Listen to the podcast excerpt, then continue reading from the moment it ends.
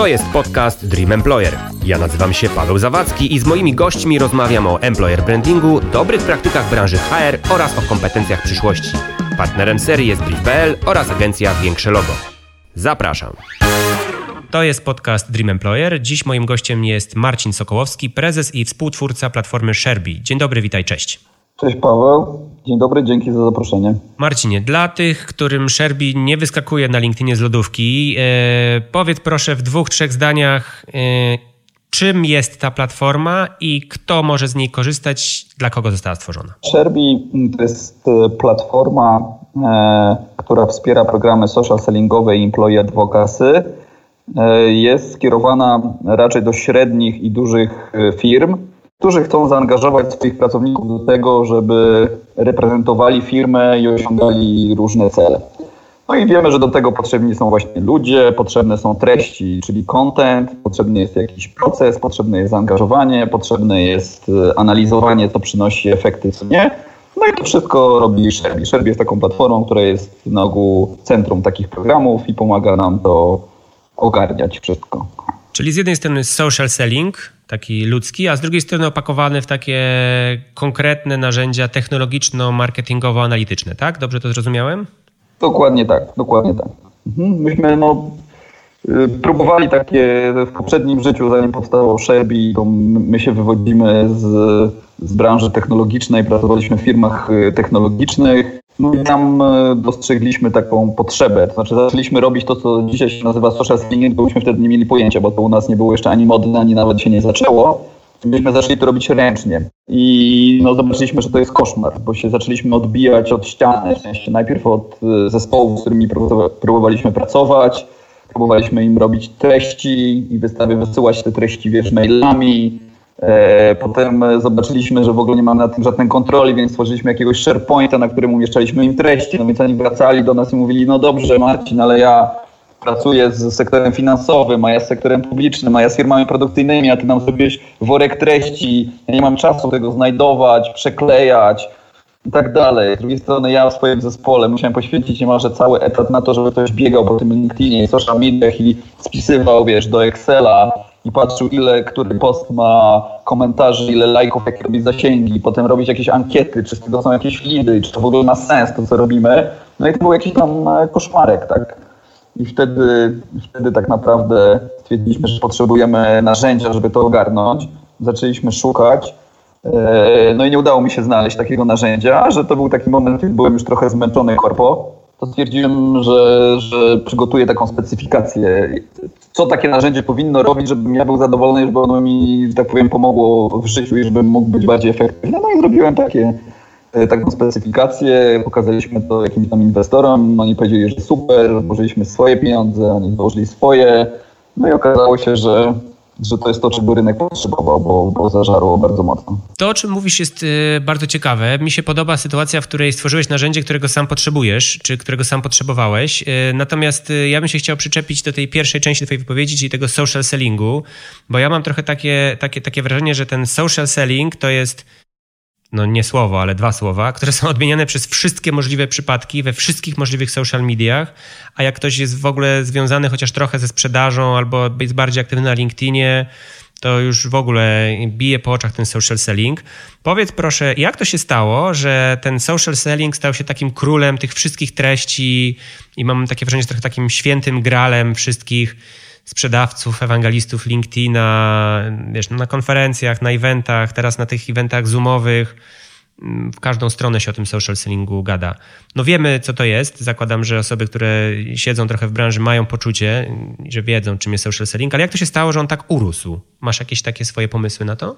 Wiesz, to złożyło się na to sporo rzeczy naraz. Faktycznie jest coś, co już chyba spokojnie można by nazwać hypem. E, I ten, e, tak jak w każdym hypie, po prostu to się nakręca, bo, bo dużo osób zaczyna robić różne rzeczy, które często niewiele mają wspólnego z social sellingiem, ale ponieważ to jest modne, to my widzimy ludzi, którzy zajmowali się najrozmaitszymi rzeczami wcześniej, czyli jakąś e, marką osobistą, employer brandingiem, no różnymi rzeczami. Teraz wszyscy, ponieważ social selling jest modny, więc wszyscy sobie dodali do nagłówków na LinkedInie social selling i bardzo dużo osób po prostu mówiąc kolokwialnie, wskakuje do tego pociągu, czy próbuje wskakiwać, bo jest to modne. Dlaczego, dlaczego teraz właśnie to się dzieje? Jest, wydaje mi się, kilka rzeczy. Po pierwsze, bardzo dynamiczny wzrost LinkedIna się do tego przyczynił bo ten LinkedIn w Polsce teraz bardzo mocno rusza i to jest najzwyczajniej w świecie najlepszy moment, żeby, żeby to zacząć, bo jeśli ktoś zacznie robić y, social selling na LinkedInie za 4 lata, to najzwyczajniej w świecie będzie mu dużo trudniej. Teraz to jest trochę, może nie, nie zaorane pole, ale teraz widzimy, Wiesz, my pracujemy z naprawdę dużymi firmami, od tam Minoji, Aseco, Mastercarda, z liderami w swoich branżach. Nierzadko jest tak, że oni zaczynają jako pierwsi. A w ogóle w branży marketingowej, technologicznej jest tak, że zawsze zaczynają duże firmy jako pierwsze, jeśli jeszcze jakiś trend przychodzi na nas z zachodu, a tak właśnie jest, a dopiero potem adaptują to średnie, mniejsze i tak dalej. Więc jeśli tacy liderzy w branży zaczynają to robić to teraz, to znaczy, że oni pociągną za sobą, pociągną za sobą innych. A dlaczego oni za, zaczynają to robić teraz? No bo cały czas są branże i są y, kompletnie na LinkedInie, nawet jeśli obecne, to kompletnie nieaktywne. I tutaj nie mogę wchodzić bardzo w szczegóły, ale naprawdę są wielkie, ogromne gałęzie gospodarki i branże, y, które dopiero zaczynają i zaczynają teraz, bo jest łatwo, bo naprawdę nie trzeba wiele wysiłku, jeśli wie, jak to się zrobić, jeśli ma, to, ma się na to poustawiane kolejne kroki, jeśli wie się, co trzeba zrobić, żeby zaangażować ludzi, żeby zacząć robić treści dobre na LinkedIn, żeby zacząć je dystrybuować, na LinkedInie i docierać do określonych y, konkretnych grup docelowych, to jest bardzo łatwo jeszcze teraz zdominować pewne branże. Zdominować najzwyczajniej w świecie, docierając, jeśli mówimy o social sellingu, docierając do swoich y, obecnych i potencjalnych klientów, bo, bo konkurenci bardzo często dopiero jeszcze są tam dwa kroki do tyłu. No i przez to, że, że tak się dzieje, to, to jest jedna z rzeczy, to nakręca. Dwa, no ten LinkedIn rośnie teraz bardzo szybko, bo przybywa po 40 tysięcy nowych użytkowników miesięcznie. Na LinkedInie jest, y, jest tak 3,5 y, do 4 milionów ludzi, to w zależności w które źródło zajrzysz, bo jak zajrzysz do Stress Navigatora, to on pokazuje trochę mniej, tam powyżej, powyżej 3. Jak zajrzysz do panelu reklamowego LinkedIna, to już jest 4. Wydaje mi się, że jesteśmy bliżej 4, bo tak naprawdę dużo ludzi to jest ze względu na języki. Dużo ludzi jest w lokalizacji polskiej, ale ma ustawione język angielski, ale to jakby moim zdaniem też należy ich zaliczać i co to oznacza? No to oznacza, że cały czas to jest jakby kropla w morzu.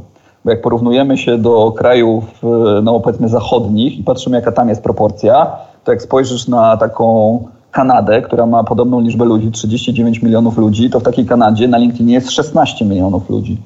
E, czyli cztery razy więcej niż u nas. Jak spojrzysz na Stany Zjednoczone, gdzie jest 300 milionów ludzi, to na LinkedInie jest 170 milionów. Jak spojrzysz bliżej na Holandię, gdzie jest 17 milionów ludzi, to na LinkedInie jest 8.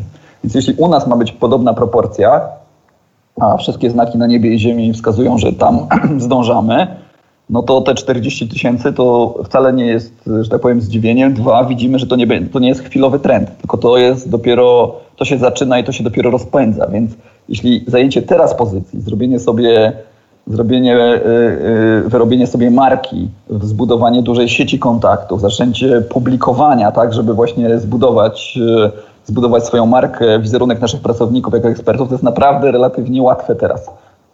E, no i to jest odpowiedź na Twoje pytanie, dlaczego tak dużo e, się o tym mówi, dlaczego wszyscy teraz próbują skakiwać do tego pociągu. No bo to jest po prostu teraz e, walka o to, kto zajmie lepsze miejsce i, no i będzie miał lepsze efekty. Bo to ja nie mam złudzeń, że marketingowcy, handlowcy zepsują nam tego LinkedIna myślę, że, że, że mamy takie okienko właśnie takie, takie nie wiem, 3-4-letnie, e, no ale jak sobie patrzę na, na wszystkie takie powiedzmy hypy marketingowe, z mojego e, doświadczenia i życia, no to nie wiem, było tak, zachwycenie systemami CRM, zach, głupi mailing, który robiłeś tam e, w latach 90. miał otwieralność, miał otwieralność tam na poziomie 60% i w ogóle KPI takie, że, że to było podstawowe narzędzie działalności. Dzisiaj jest traktowane jako spam i tam jedno-dwuprocentowe po prostu współczynniki konwersji, więc Pewnie na LinkedInie zdarzy się to samo za ileś tam lat, ale teraz y,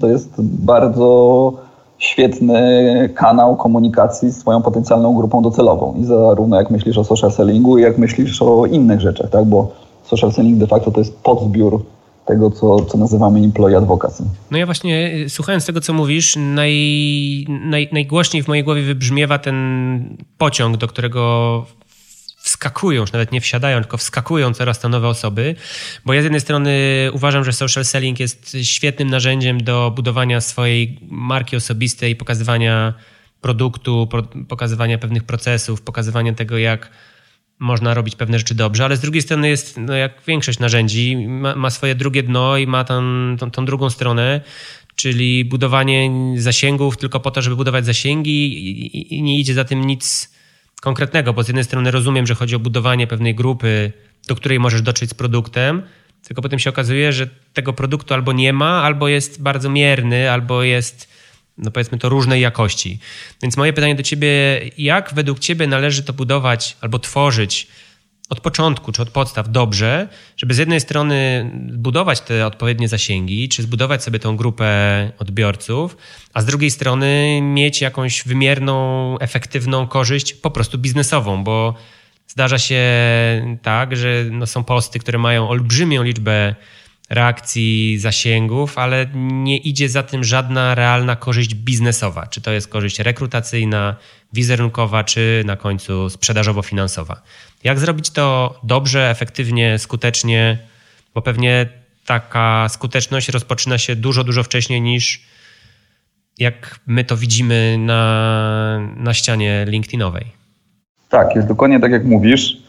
Odniosę się do tych pustych postów i do tych pustych treści, które robią zasięgi, a nie robią efektu. Tak, to jest jedna z pokus, e, o których ostrzegamy ostrzegamy naszych klientów, jak jesteśmy na etapie przygotowania i tam jak y, projektujemy personę zakupową, czyli de facto naszą grupę docelową i osobę, do której mówimy, pokazujemy, że relatywnie łatwo ulec pokusie takich zasięgów, takich, my to przeskrawiamy, pokazując może nie pieski i kotki, ale pokazując takie clickbaity, takie właśnie materiały, które, e, które generują e, duże zasięgi, e, setki, a czasami tysiące lajków i komentarzy, natomiast które nie powodują kompletnie żadnego efektu biznesowego. No i jakby niektórzy rzeczywiście mają takie podejście, najpierw masa, a potem rzeźba i budują takie, znaczy twierdzą, że budują społeczności e, właśnie mając dziesiątki tysięcy, dziesiątki tysięcy osób połączonych w sieci, natomiast e, e, no nie przekłada się to, potem publikują jakiś merytoryczny materiał, taki właśnie, na którym im zależy, który miałby wygenerować biznes i pod takimi postami mają tam pięć smutnych jakichś lajków i nikogo to nie interesuje, bo przyzwyczaili właśnie, że robią albo kontrowersje, albo, albo coś śmieszne filmiki, albo coś jeszcze innego, co nie przekłada się e, kompletnie na biznes. Dlatego też no, warto sobie powiedzieć, że, że trzeba to zaplanować, a planowanie trzeba zacząć od takiego no why. Po co my to w ogóle robimy? Jaki jest cel? Bo no bo cel może być taki stricte właśnie sprzedażowy, social sellingowy i generujemy lidy, chcemy docierać do, no i tutaj też trzeba sobie powiedzieć, czy mówimy tutaj o hunterach i docieramy, hunterach w kontekście sprzedaży i docieramy do nowych klientów, chcemy ich wyszukiwać, budować relacje, przenosić tą relację z digitala do reala, czyli po prostu czyli po prostu y, no, robić to, co jest social sellingiem. Czyli social selling to tak naprawdę w języku sprzedażowym to jest prospecting, e, czyli, czyli wyszukiwanie klientów według określonych y, kryteriów, y, rozpoczynanie z nimi współpracy, ale no, ponieważ, ponieważ tutaj najlepiej sprawdza się to w modelu B2B, więc nie wyobrażam sobie, że w modelu B2B, gdzie, gdzie działają relacje, gdzie działa zaufanie, ten cały proces można zrealizować na LinkedInie. No to nie jest Allegro i to nie jest kup teraz, zwłaszcza jak sprzedajesz rozwiązania duże, skomplikowane, technologiczne, gdzie cykl sprzedaży trwa wiele miesięcy.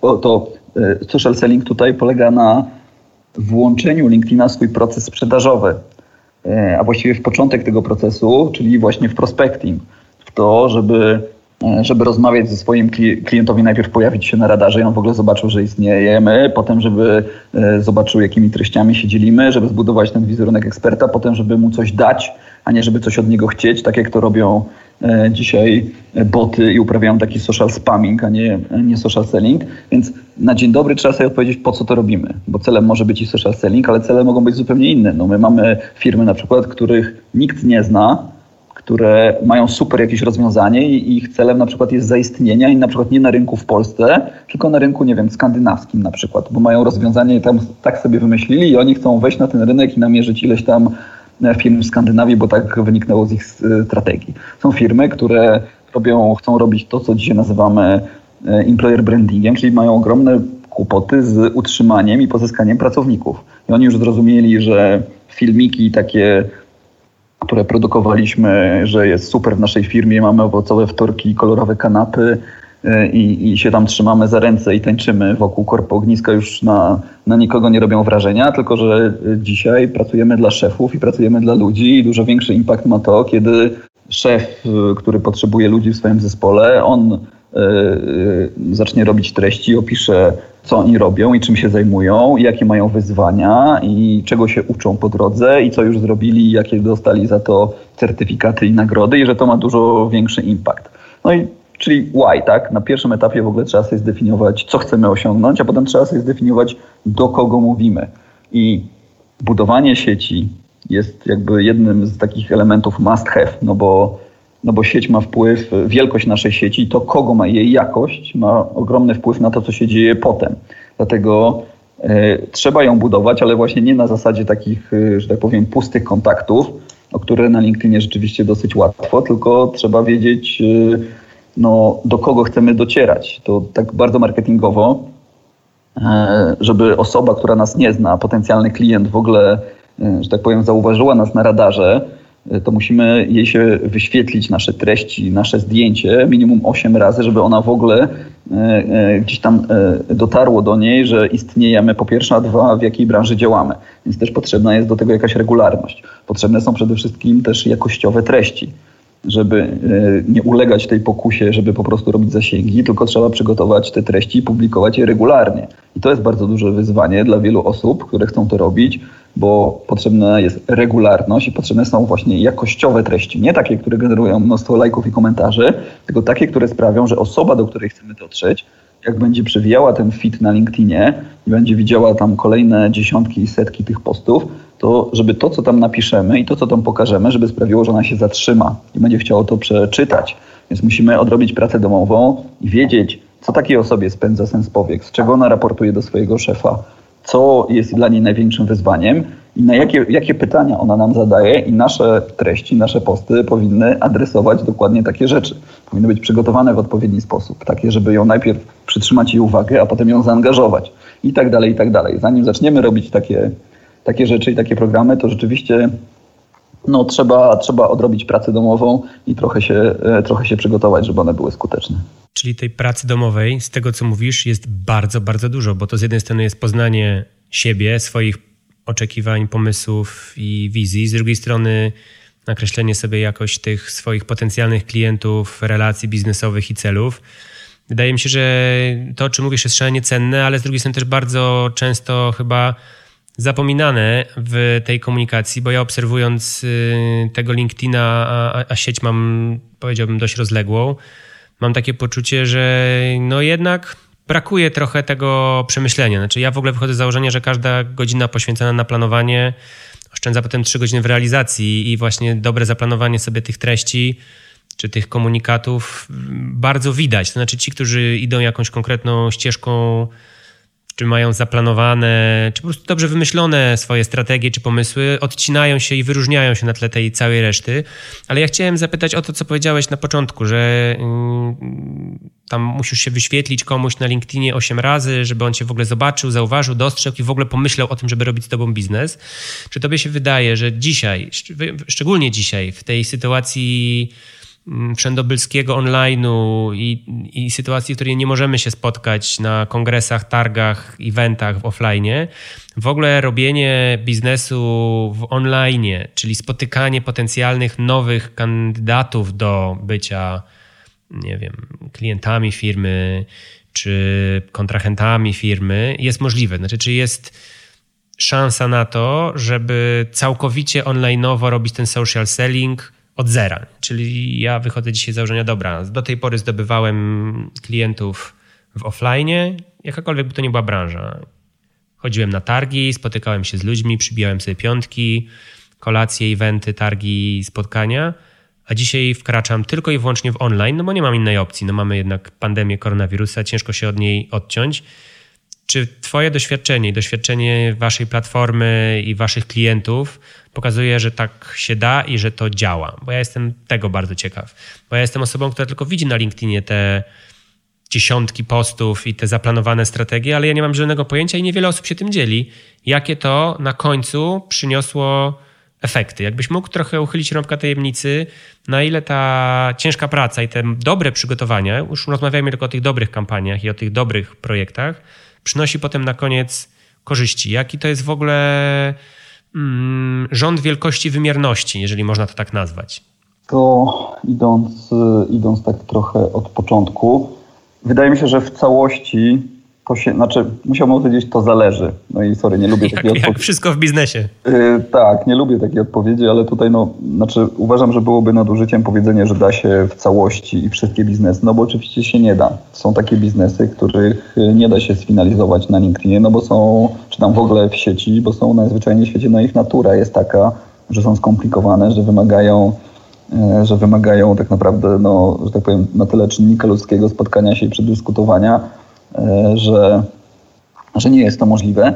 Natomiast e, jakaś część tego procesu bardzo znakomicie daje się przenieść, no bo jak się zastanowimy, eventy, e, no to to się po prostu dzieje, tak? I są gorsze i lepsze eventy, to znaczy są takie, wiesz, takie na Zoomie, nie wiem, na Teamsach i są takie, które, które są, niemalże przynoszą całe doświadczenie, gdzie masz ścieżki, gdzie masz wybór, gdzie masz stoiska, gdzie masz z ludźmi porozmawiać i, I tutaj wydaje mi się, że taki experience też no pewnie nie do końca, tak, no bo kawy się nie napijesz człowiekiem i pewnie często na takim evencie jesteś w stanie się wychodząc z kimś na papierosa, yy, że tak powiem, yy, nawiązać taką relację, jakiej nigdy nie nawiążesz na takim evencie. Natomiast yy, no to się po prostu dzieje na to wymusza na nas sytuacja. Jeśli mówisz o, o, że tak powiem, o zwrocie z inwestycji i wynikach, to no, gdyby tak się nie działo, to, to, że tak powiem, my nie mielibyśmy racji bytu. A dzieje się tak, no bo jeśli masz zespół, jak pomyślisz o jakichś branżach, nie wiem, branżach, yy, yy, gdzie masz dużo handlowców, yy, którzy w tej chwili no, nie mogą nic zrobić poza siedzeniem na telefonie i poza wysyłaniem maili, i nagle y, pokażesz im miejsce, gdzie, ich, gdzie są ich obecnie klienci, jeszcze są aktywni, i ty im pokażesz, że zamiast z panem Romanem e, od swojego klienta wymieniać maile i czekać dwa tygodnie, aż ci odpowie.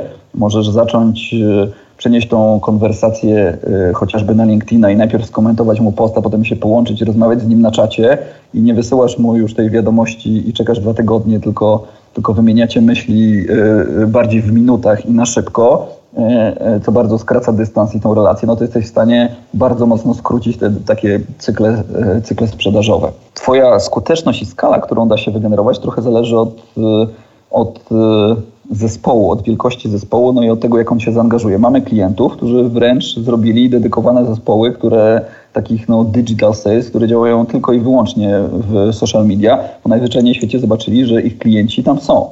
Mamy teraz bardzo ciekawe projekty, E, e, które dają super efekty e, w branży samochodowej.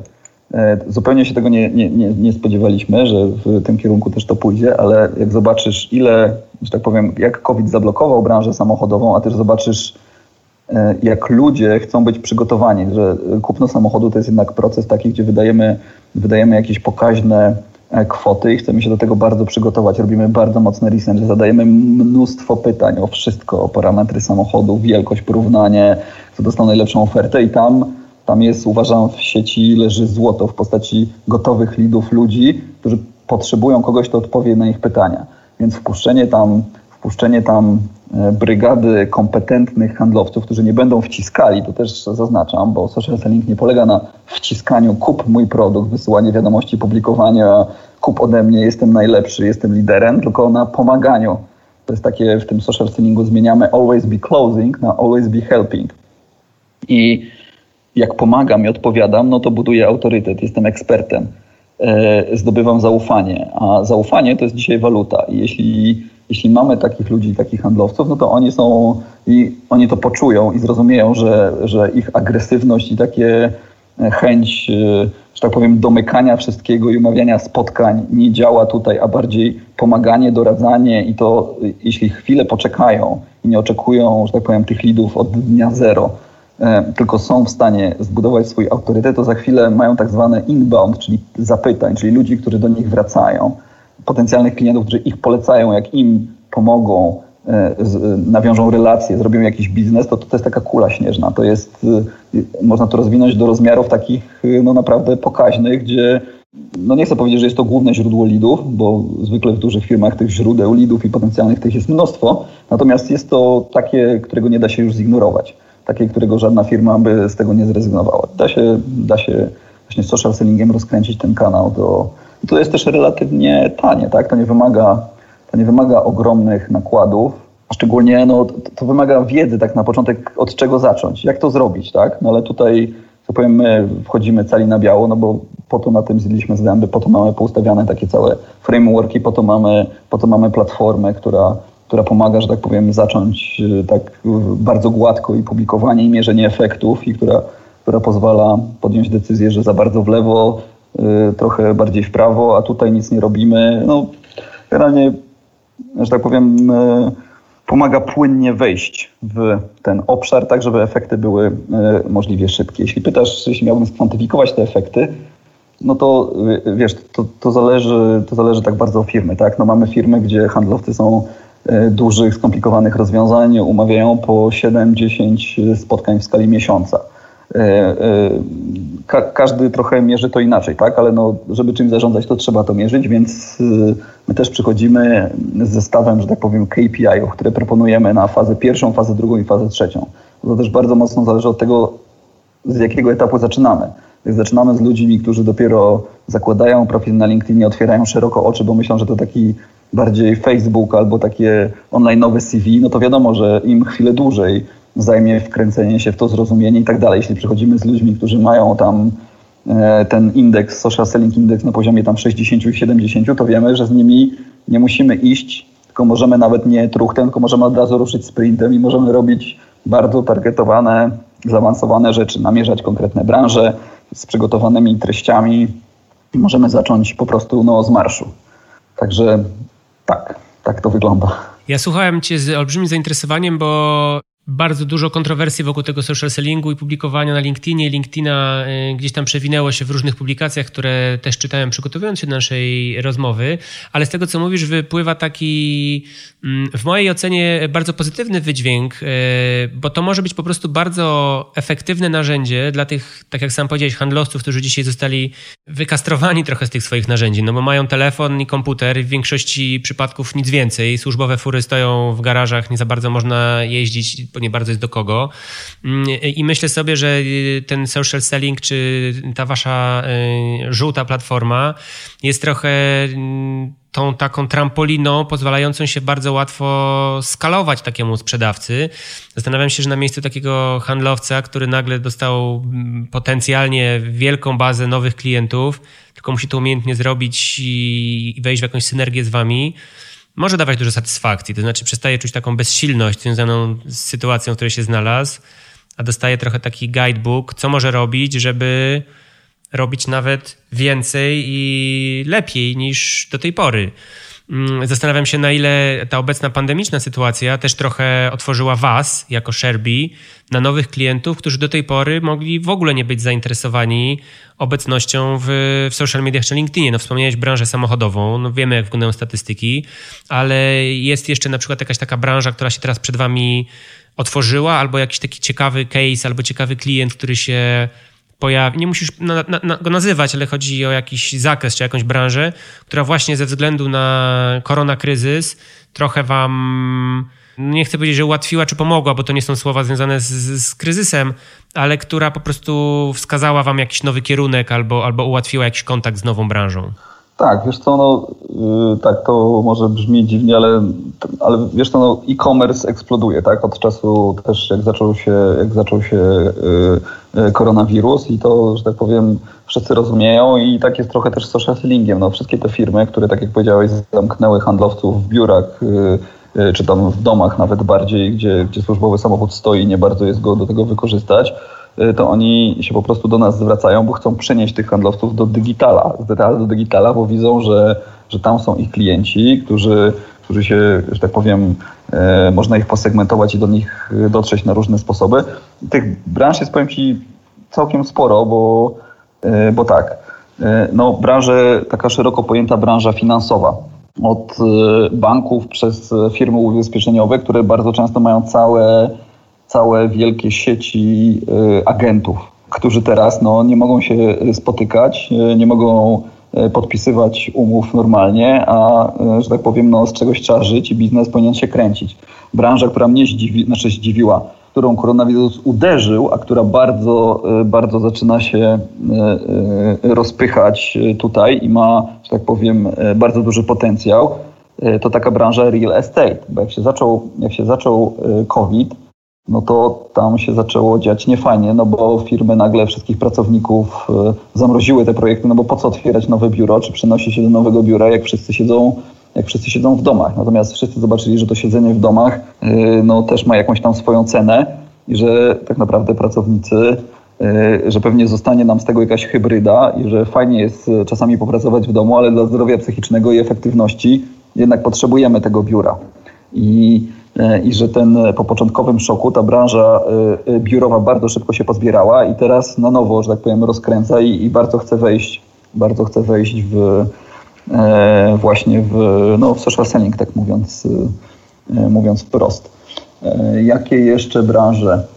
Wiesz to no, mnie zdziwiło tak osobiście, że branże, o których nigdy nie myślałem, że będą, znaczy o, jeszcze jedno może ciekawe, wszystkie branże, wiesz, które działają w modelu partnerskim, bo mamy sporo takich klientów, którzy zaczęli od siebie, że tak powiem, tam wdrożyliśmy Sherby, ich pracownicy zostali wybrani z różnych obszarów, handlowcy, produktowcy, R&D i tak dalej, dzielą się różnymi informacjami w sieci, docierają, a potem oni stwierdzili, że no dobrze, ale przecież my sprzedajemy przez partnerów. Tymi partnerami są niezależne firmy, czasami bardzo duże i przecież oni też mają handlowców swoich, którzy sprzedają nasze produkty to zaprośmy ich do tego programu i niech oni będą naszymi ambasadorami. I to nam powiększa, że tak powiem, nasze dotarcie po prostu yy, takim łańcuchem geometrycznym, bo nas jest na przykład, nie wiem, 50, 100, 200 osób, ale mamy 30 partnerów, u których pasuje kolejne setki osób. I jak ich podłączymy do programu, ich zaprosimy do Szerbi, to każdy z nich ma swoją sieć i będziemy docierali jeszcze szerzej i docierali bezpośrednio do klientów. Także tutaj może nie wskazuje branży, tylko bardziej model biznesowy. Mamy Mamy teraz ogromne takie dwa wdrożenia właśnie takich liderów y, z branży technologicznej, które właśnie wchodzą w ten model i, i, i zapraszają e, partnerów. E, są też, to już nie jest stricte social selling, ale jestem zaskoczony tym, zaczynamy pracować z firmami takimi bardziej z branży FMCG i tutaj nie ma celu sprzedażowego, to jest bardziej employee advocacy. Oni po prostu bardziej chcą pokazać się, e, pokazać się często od innej strony niż myślimy o takich firmach albo po prostu to są firmy FMCG, których znamy produkty, a kompletnie nie kojarzymy firmy, bo ich produkty każdy widzimy codziennie, gdzieś tam na półkach, jak wchodzimy do każdego hipermarketu czy sklepu, natomiast nie wiemy, kto za nim stoi.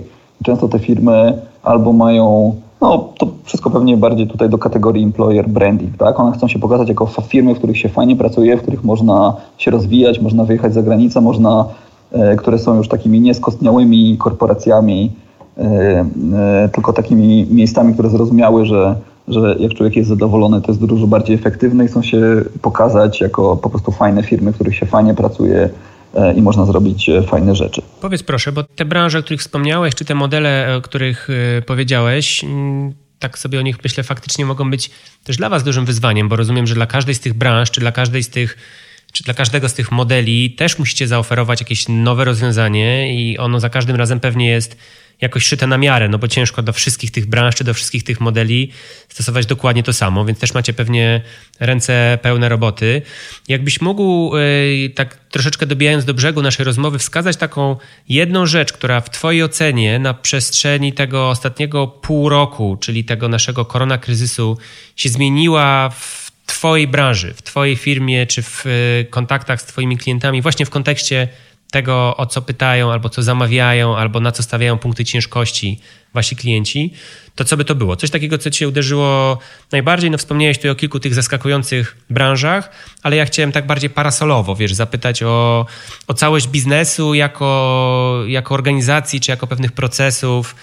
Czy jest coś takiego, co zauważyłeś i zmieniło się po prostu z dnia na dzień, nagle zostało z wami, albo wiesz, że zostanie z wami na dłużej? Wiesz co, nie wiem, czy jedno mi się uda, znaczy to, co się zmieniło i to, co znaczy dla mnie na pozytywne i szczególnie dla mnie, w sensie i dla Szerbi, to jest, że nie zaczynamy już rozmowy o co chodzi i czy to jest potrzebne, tylko klienci przychodzą i mówią, że, że po prostu tego chcą i kiedy możemy zacząć i są dużo lepiej przygotowani. Bo już tak jak powiedziałeś, ten, ten trochę hype na social selling też sprawił, że ci klienci już bardziej rozumieją i rozumieją, y, co, jest, co to jest social spamming i wiedzą, wiedzą też nawet czego nie chcą. I przychodzą i zadają bardzo konkretne pytania. Jak im się, y, że tak powiem, odpowiada na zadają pytania odnośnie treści. Pytają, y, to jest fajne, wiesz, że pytają i przychodzą, dobra, chcę to zrobić, jak mam zaangażować moich ludzi? Jak mam ich zaprosić do programu? Czy ja mam ich wskazać i powiedzieć, że mają tam być, czy, czy mam ich zaprosić? Y, y, od jakiej grupy najlepiej zacząć? Czy zacząć od dużej i skalować w dół, czy zacząć od małej i skalować w górę, jeśli chodzi o liczbę ludzi? Skąd mam wziąć treści? Czy mam mówić tylko o sobie, czy mam też mówić po prostu o swojej branży? Y, zmieniło się to, że jest nie czy, tylko jak. W sensie przesunęliśmy się o tyle, że, że why mamy już załatwione, załatwione w tym sensie, że firmy już rozumieją, że chcą i wiedzą, że chcą, tylko bardziej teraz przechodzą do how i jak to zrobić, żeby zacząć. Też to, to jest, wiesz, też trochę druga rzecz, to jest taka, że teraz wszystkim się śpieszy. W tym sensie wszyscy chyba widzą. Yy, no ale świat przecież tego... strasznie zwolnił. To jak? Wszystko się strasznie wiesz zwolniło, co, a wszystkim się spieszy? pociąg, wiesz co, ja mam poczucie, że ten pociąg, że nagle, wiesz, w dużych firmach rzeczy nie dzieją się szybko do pewnego momentu, ale jak już wszyscy kiwną głowami i zrozumieją, jest takie wspólne rozumienie, yy, nawet na poziomie takim, tak, chcemy tam być, nawet LinkedIn, nie ma nas tam, to jest przecież taki portal, gdzie wisi CV, jak już wszyscy, już ten etap chyba mamy za sobą i wszyscy już widzą, że tam są ich klienci, widzą, że tam się robi różne inne rzeczy i po prostu jesteśmy za tym etapem, to już teraz szybko zacznijmy i wtedy to powiem szczerze, my musimy trochę powiedzieć, trochę y, hold the horses y, i odpowiedzmy sobie na podstawowe pytania, zanim pobiegniemy dalej, bo wszyscy chcą na teraz i na już. Zacznijmy i najlepiej od razu w dużej skali.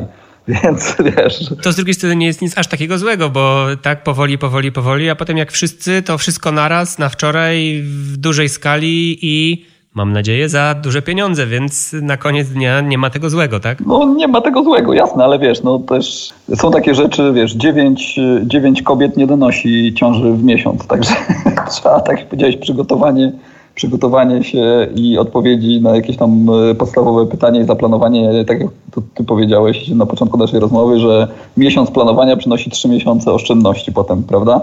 W, w, we wdrażaniu. I tutaj też no, trzeba jakąś pracę domową na początku odrobić, ale tak, no, tak jak powiedziałeś, dla nas to jest e, rzeczywiście trochę, my, trochę, trochę widzimy klęskę rodzaju, ale broń Boże nie, nie narzekamy. To jest dla nas e, super przygoda i pewnie tam dwa lata temu moglibyśmy pomarzyć o takiej sytuacji, w której, w której dzisiaj jesteśmy.